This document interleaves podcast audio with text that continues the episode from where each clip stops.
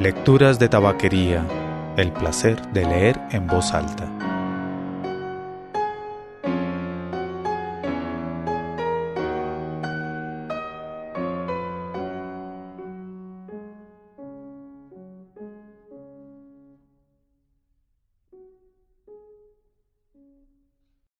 Soy Mauricio Duque Rubla. Usted escucha Lecturas de Tabaquería, el podcast de lecturas en voz alta.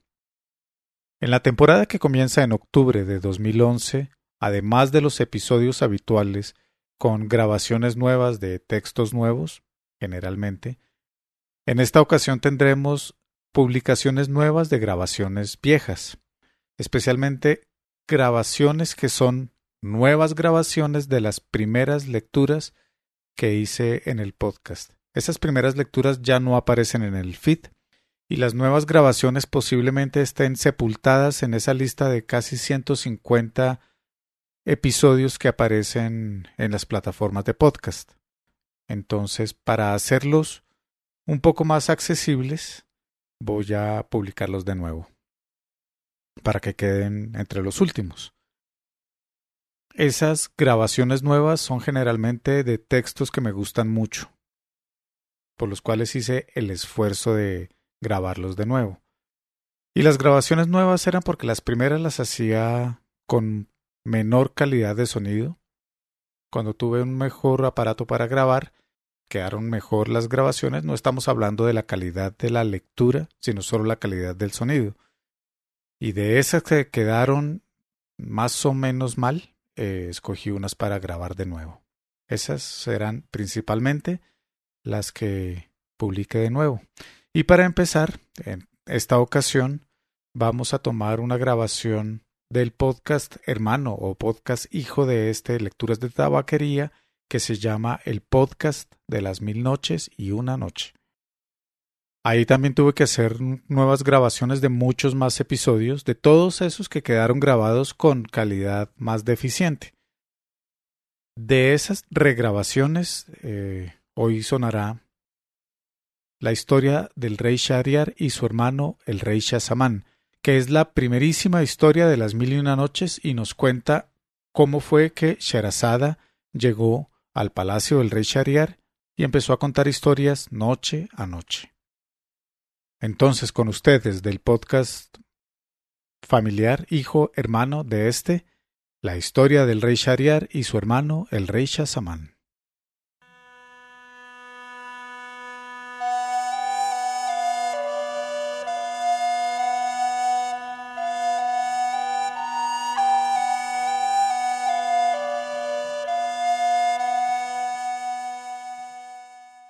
En el nombre de Alá el clemente, el misericordioso.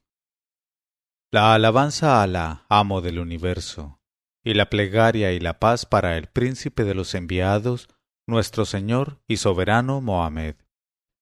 Y para todos los suyos la plegaria y la paz, siempre unidas esencialmente hasta el día de la recompensa. Y después, que las leyendas de los antiguos sean una lección para los modernos, a fin de que el hombre aprenda en los sucesos que ocurren a otros que no son él. Entonces respetará y comparará con atención las palabras de los pueblos pasados y lo que a él le ocurra y se reprimirá. Por esto, gloria a quien guarda los relatos de los primeros como lección dedicada a los últimos.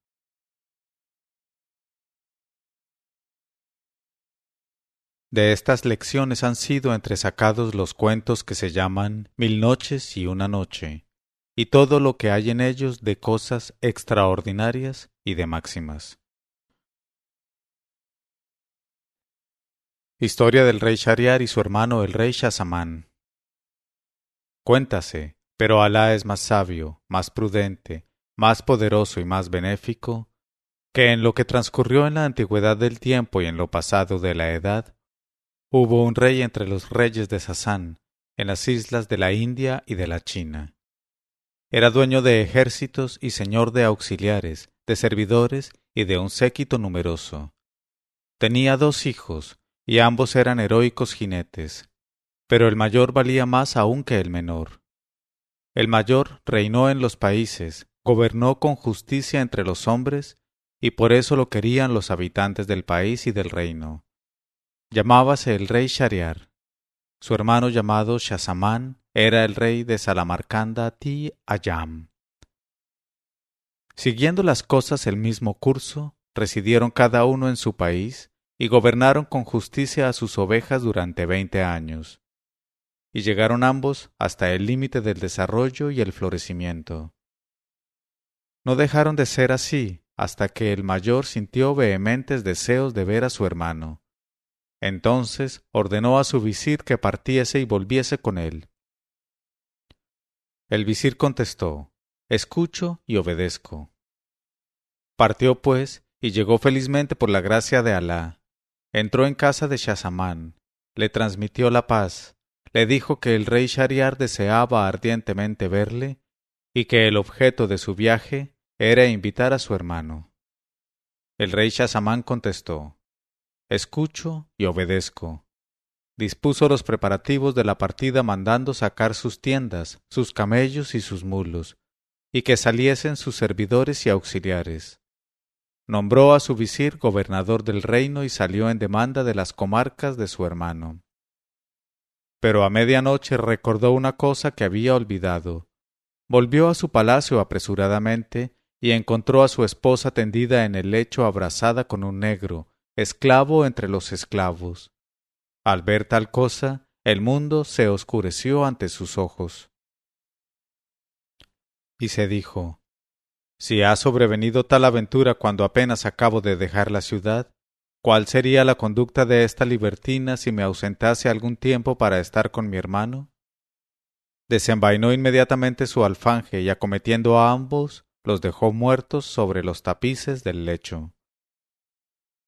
Volvió a salir sin perder una hora ni un instante y ordenó la marcha de la comitiva, y viajó de noche hasta avistar la ciudad de su hermano. Entonces éste se alegró de su proximidad, salió a su encuentro y al recibirlo le deseó la paz. Se regocijó hasta los mayores límites del contento, mandó adornar en honor suyo la ciudad y se puso a hablarle lleno de efusión. Pero el rey Shazamán recordaba la aventura de su esposa y una nube de tristeza le velaba la faz. Su tez se había puesto pálida y su cuerpo se había debilitado.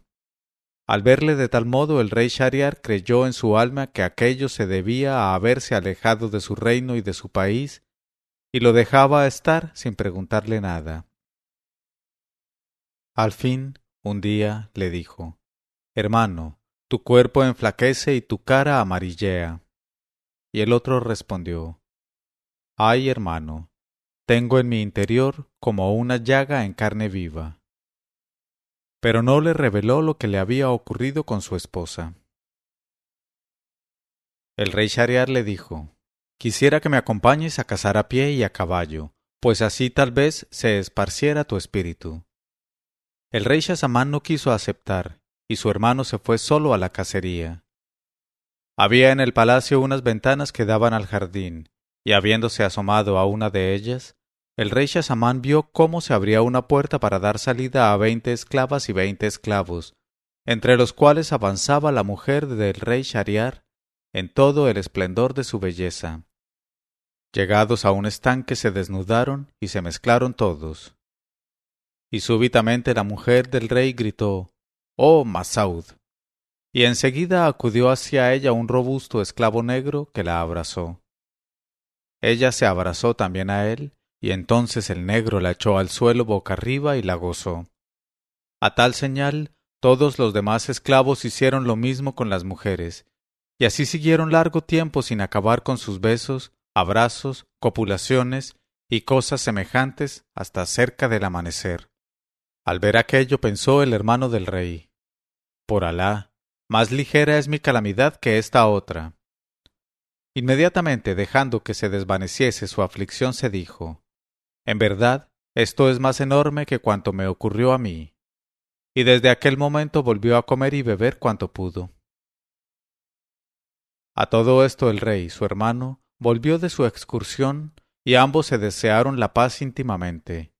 Luego el rey Shariar observó que su hermano el rey Shazamán acababa de recobrar el buen color, pues su semblante había adquirido nueva vida, y advirtió también que comía con toda su alma, después de haberse alimentado parcamente en los primeros días. Se asombró de ello y dijo Hermano, poco ha te veía amarillo de tez, y ahora has recuperado los colores. Cuéntame qué te pasa. El rey le dijo Te contaré la causa de mi anterior palidez, pero dispénsame de referirte el motivo de haber recobrado los colores. El rey replicó Para entendernos, relata primeramente la causa de tu pérdida de color y tu debilidad. Y se explicó de este modo. Sabrás, hermano, que cuando enviaste tu visir para requerir mi presencia, hice mis preparativos de marcha y salí de la ciudad.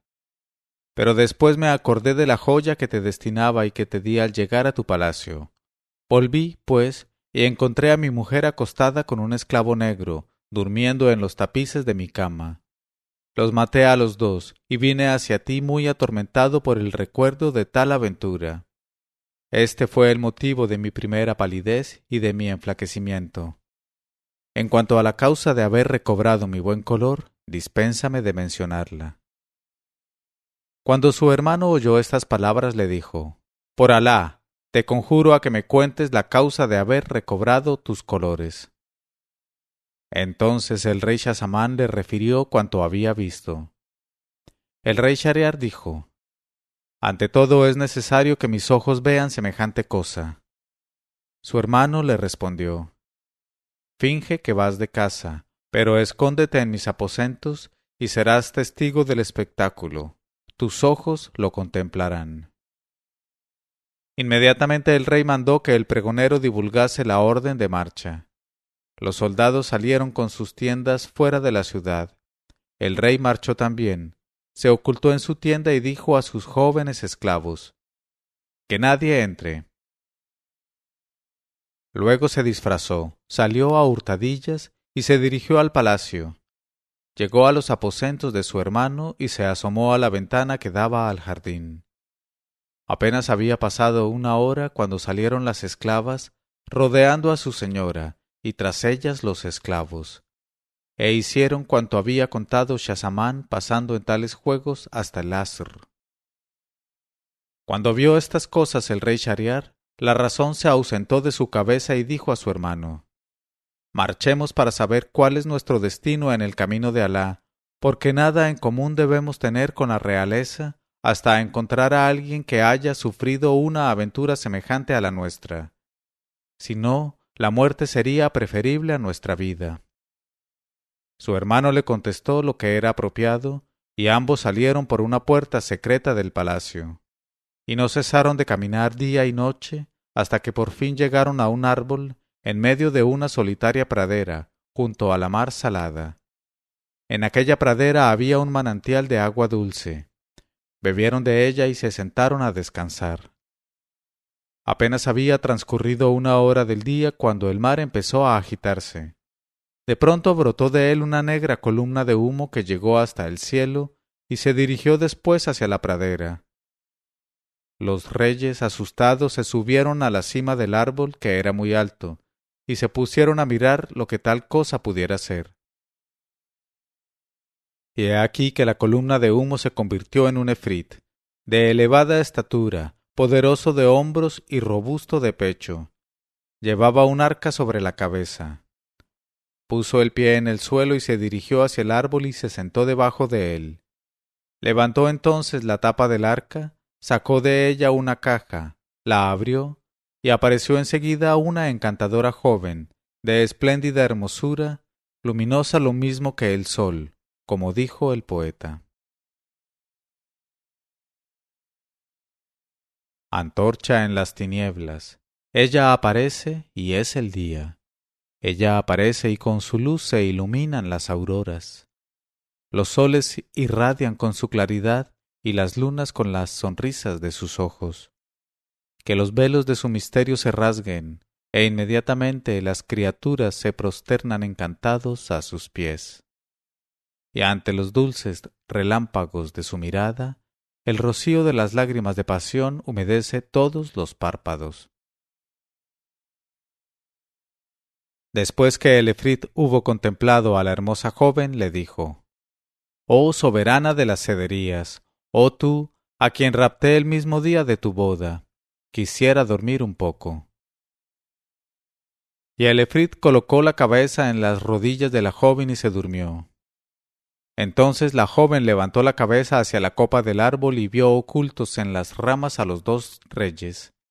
Enseguida apartó de sus rodillas la cabeza del Efrit, la puso en el suelo y les dijo por señas Bajad y no tengáis miedo de este Efrit.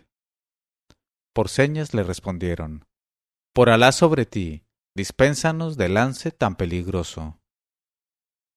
Ella les dijo Por Alá sobre vosotros, Bajad enseguida si no queréis que avise al Efrit que os dará la peor muerte. Entonces, asustados, bajaron hasta donde estaba ella que se levantó para decirles Traspasadme con vuestra lanza de un golpe duro y violento, si no, avisaré al Efrit.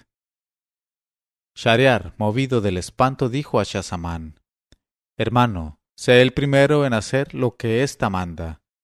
El otro repuso no lo haré sin que antes me des el ejemplo tú, que eres mayor. Y ambos empezaron a invitarse mutuamente haciéndose con los ojos señas de copulación. Pero ella les dijo, ¿Para qué tanto guiñar los ojos?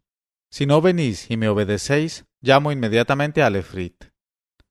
Entonces, por miedo a Efrit, hicieron con ella lo que les había pedido. Cuando los hubo agotado les dijo, ¡Qué expertos sois los dos! Sacó del bolsillo un saquito y del saquito un collar compuesto de quinientas setenta sortijas con sellos, y les preguntó ¿Sabéis lo que es esto? Ellos contestaron No lo sabemos. Entonces les explicó la joven Los dueños de estos anillos me han poseído todos junto a los cuernos insensibles de este Efrit, de suerte que me vais a dar vuestros anillos. Lo hicieron así, sacándoselos de los dedos, y ella entonces les dijo Sabed que este Efrit me robó la noche de mi boda, me encerró en esa caja, metió la caja en el arca, le echó siete candados y la arrastró al fondo del mar, allí donde se combaten las olas. Pero no sabía que cuando desea alguna cosa una mujer no hay quien la venza. Ya lo dijo el poeta. Amigo, no te fíes de la mujer, ríete de sus promesas, su buen o mal humor depende de los caprichos de su vulva. Prodigan amor falso cuando la perfidia las llena y forma como la trama de sus vestidos. Recuerda respetuosamente las palabras de Yusuf, y no olvides que Eblis hizo que expulsaran a Adán por causa de la mujer. No te confíes, amigo, es inútil. Mañana, en aquella que creas más segura, sucederá al amor puro una pasión loca. Y no digas, si me enamoro evitaré las locuras de los enamorados. No lo digas. Sería verdaderamente un prodigio único ver salir a un hombre sano y salvo de la seducción de las mujeres. Los dos hermanos, al oír estas palabras, se maravillaron hasta más no poder, y se dijeron uno a otro si este es un Efrit, y a pesar de su poderío le han ocurrido cosas más enormes que a nosotros, esta aventura debe consolarnos. Inmediatamente se despidieron de la joven y regresaron cada uno a su ciudad.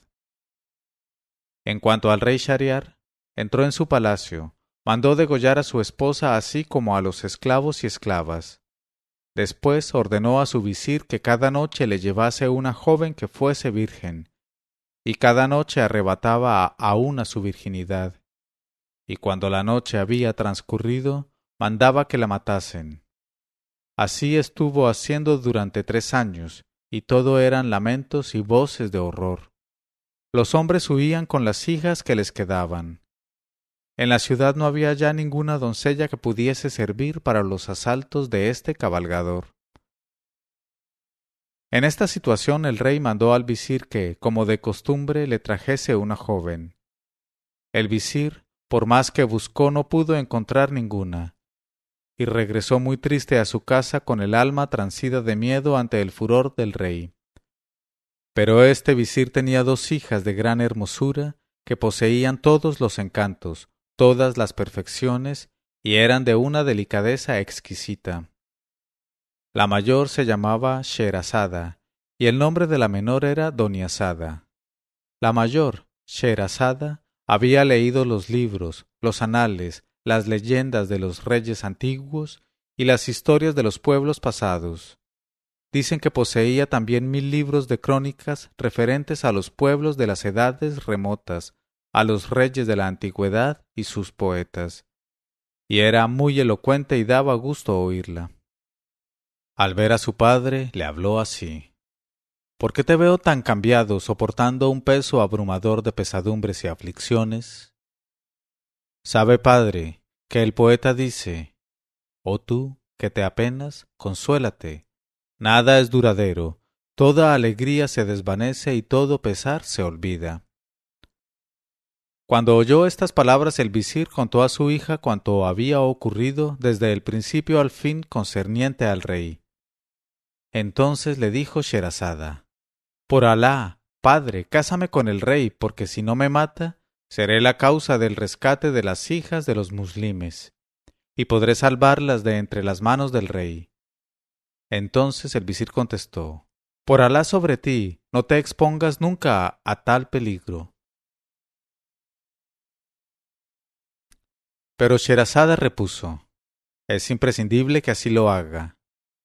Entonces le dijo su padre Cuidado no te ocurra lo que les ocurrió al asno y al buey con el labrador. Escucha su historia.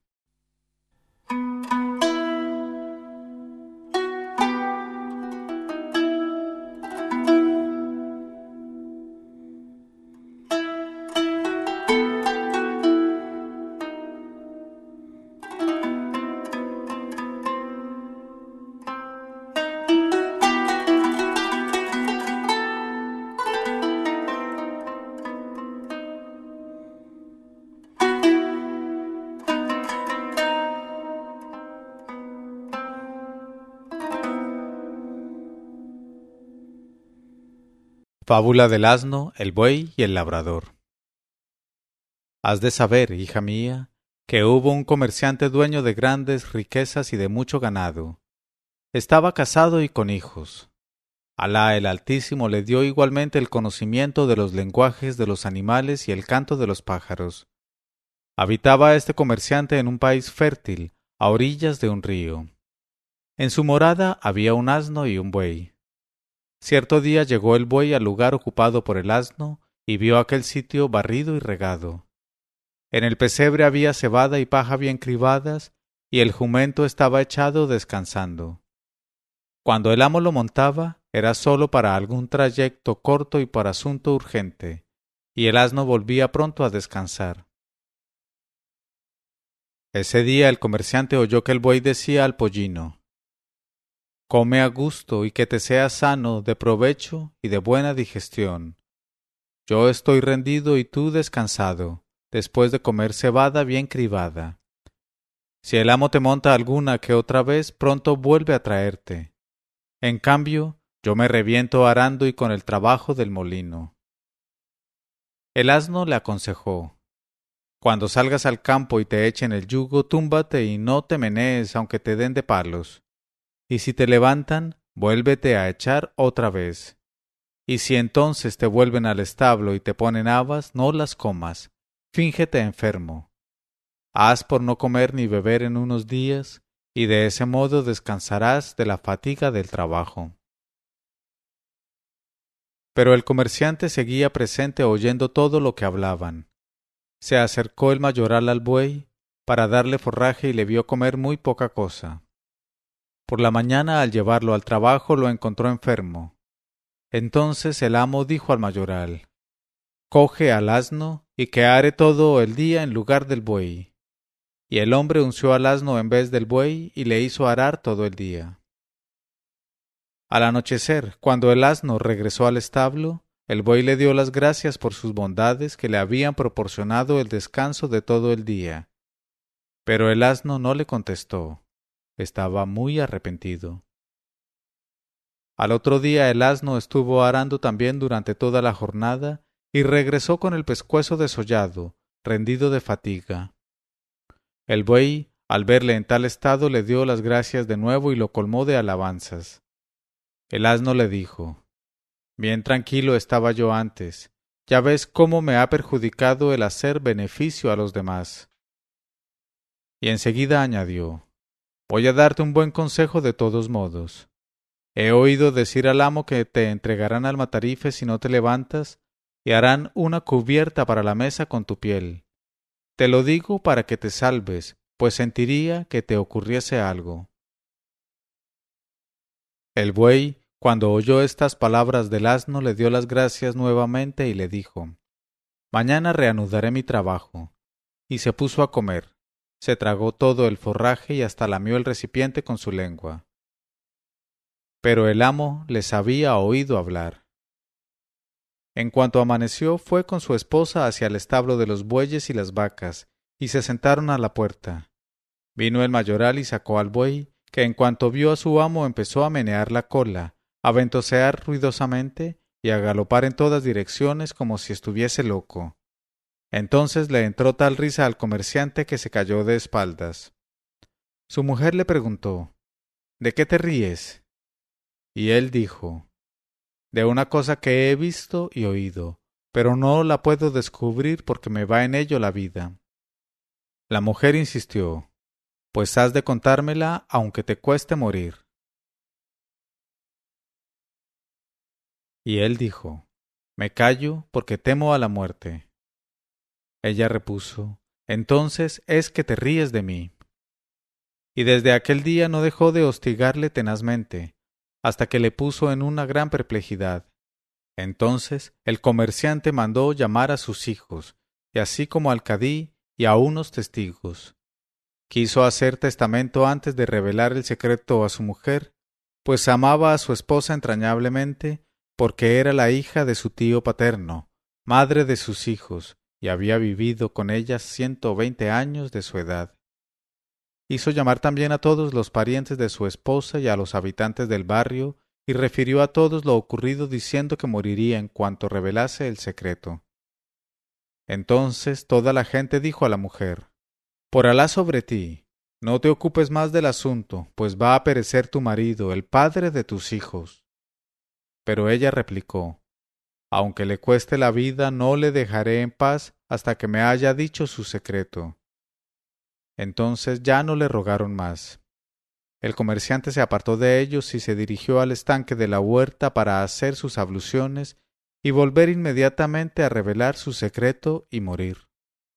Pero había un gallo lleno de vigor, capaz de dejar satisfechas a cincuenta gallinas, y junto a él hallábase un perro y el comerciante oyó que el perro increpaba al gallo de este modo ¿No te avergüenza el estar tan alegre cuando va a morir nuestro amo? Y el gallo preguntó ¿Por qué causa va a morir? Entonces el perro contó toda la historia, y el gallo repuso Por Alá, poco talento tiene nuestro amo. Cincuenta esposas tengo yo y a todas sé manejármelas perfectamente, regañando a unas y contentando a otras, en cambio, él solo tiene una y no sabe entenderse con ella. El medio es bien sencillo. Bastaría con cortar unas cuantas varas de morera, entrar en el camarín de su esposa y darle hasta que sucumbiera o se arrepintiese. No volvería a importunarle con preguntas. Así dijo el gallo, y cuando el comerciante oyó sus palabras se iluminó su razón y resolvió dar una paliza a su mujer. El visir interrumpió aquí su relato para decir a su hija Sherazada ¿Acaso el rey haga contigo lo que el comerciante con su mujer? Y Sherazada preguntó ¿Pero qué hizo? Entonces el visir prosiguió de este modo. Entró el comerciante llevando ocultas las varas de morera que acababa de cortar, y llamó aparte a su esposa. Ven a nuestro gabinete para que te diga mi secreto. La mujer le siguió. El comerciante se encerró con ella y empezó a sacudirla a varazos hasta que ella acabó por decir Me arrepiento, me arrepiento. Y besaba las manos y los pies de su marido. Estaba arrepentida de veras. Salieron entonces, y la concurrencia se alegró muchísimo, regocijándose también los parientes, y todos vivieron muy felices hasta la muerte. Dijo, y cuando Sherazada, hija del visir, hubo oído este relato, insistió nuevamente en su ruego. Padre, de todos modos quiero que hagas lo que te he pedido. Entonces el visir, sin replicar nada, mandó que preparasen el ajuar de su hija y marchó a comunicar la nueva al rey Shariar. Mientras tanto, Sherazada decía a su hermana Doña Sada, Te mandaré llamar cuando esté en el palacio, y así que llegues y veas que el rey ha terminado su cosa conmigo, me dirás, Hermana, cuenta alguna historia maravillosa que nos haga pasar la noche. Entonces yo narraré cuentos que, si quiere Alá, serán la causa de la emancipación de las hijas de los musulmanes. Fue a buscarla después el visir y se dirigió con ella hacia la morada del rey. El rey se alegró muchísimo al ver a Sherazada y preguntó a su padre ¿Es esta lo que yo necesito? Y el visir dijo respetuosamente Sí, lo es. Pero cuando el rey quiso acercarse a la joven, ésta se echó a llorar, y el rey le dijo ¿Qué te pasa?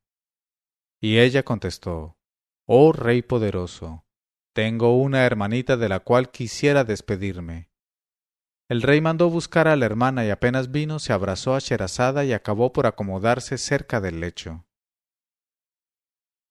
Entonces el rey se levantó y cogiendo a Sherazada le arrebató la virginidad. Después empezaron a conversar. Doña Sada dijo entonces a Sherazada, Hermana, por Alá sobre ti, cuéntanos una historia que nos haga pasar la noche. Y Sherazada contestó, De buena gana y como un debido homenaje, si es que me lo permite este rey tan generoso, dotado de tan buenas maneras.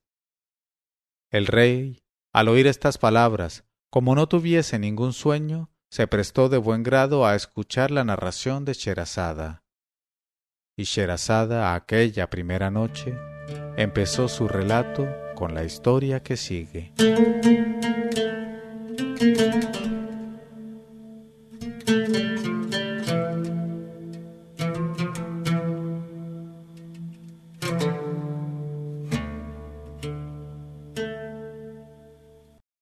Leyó Mauricio Duque Arrubla. Mil una noches punto co. Uno cero cero uno noches punto co.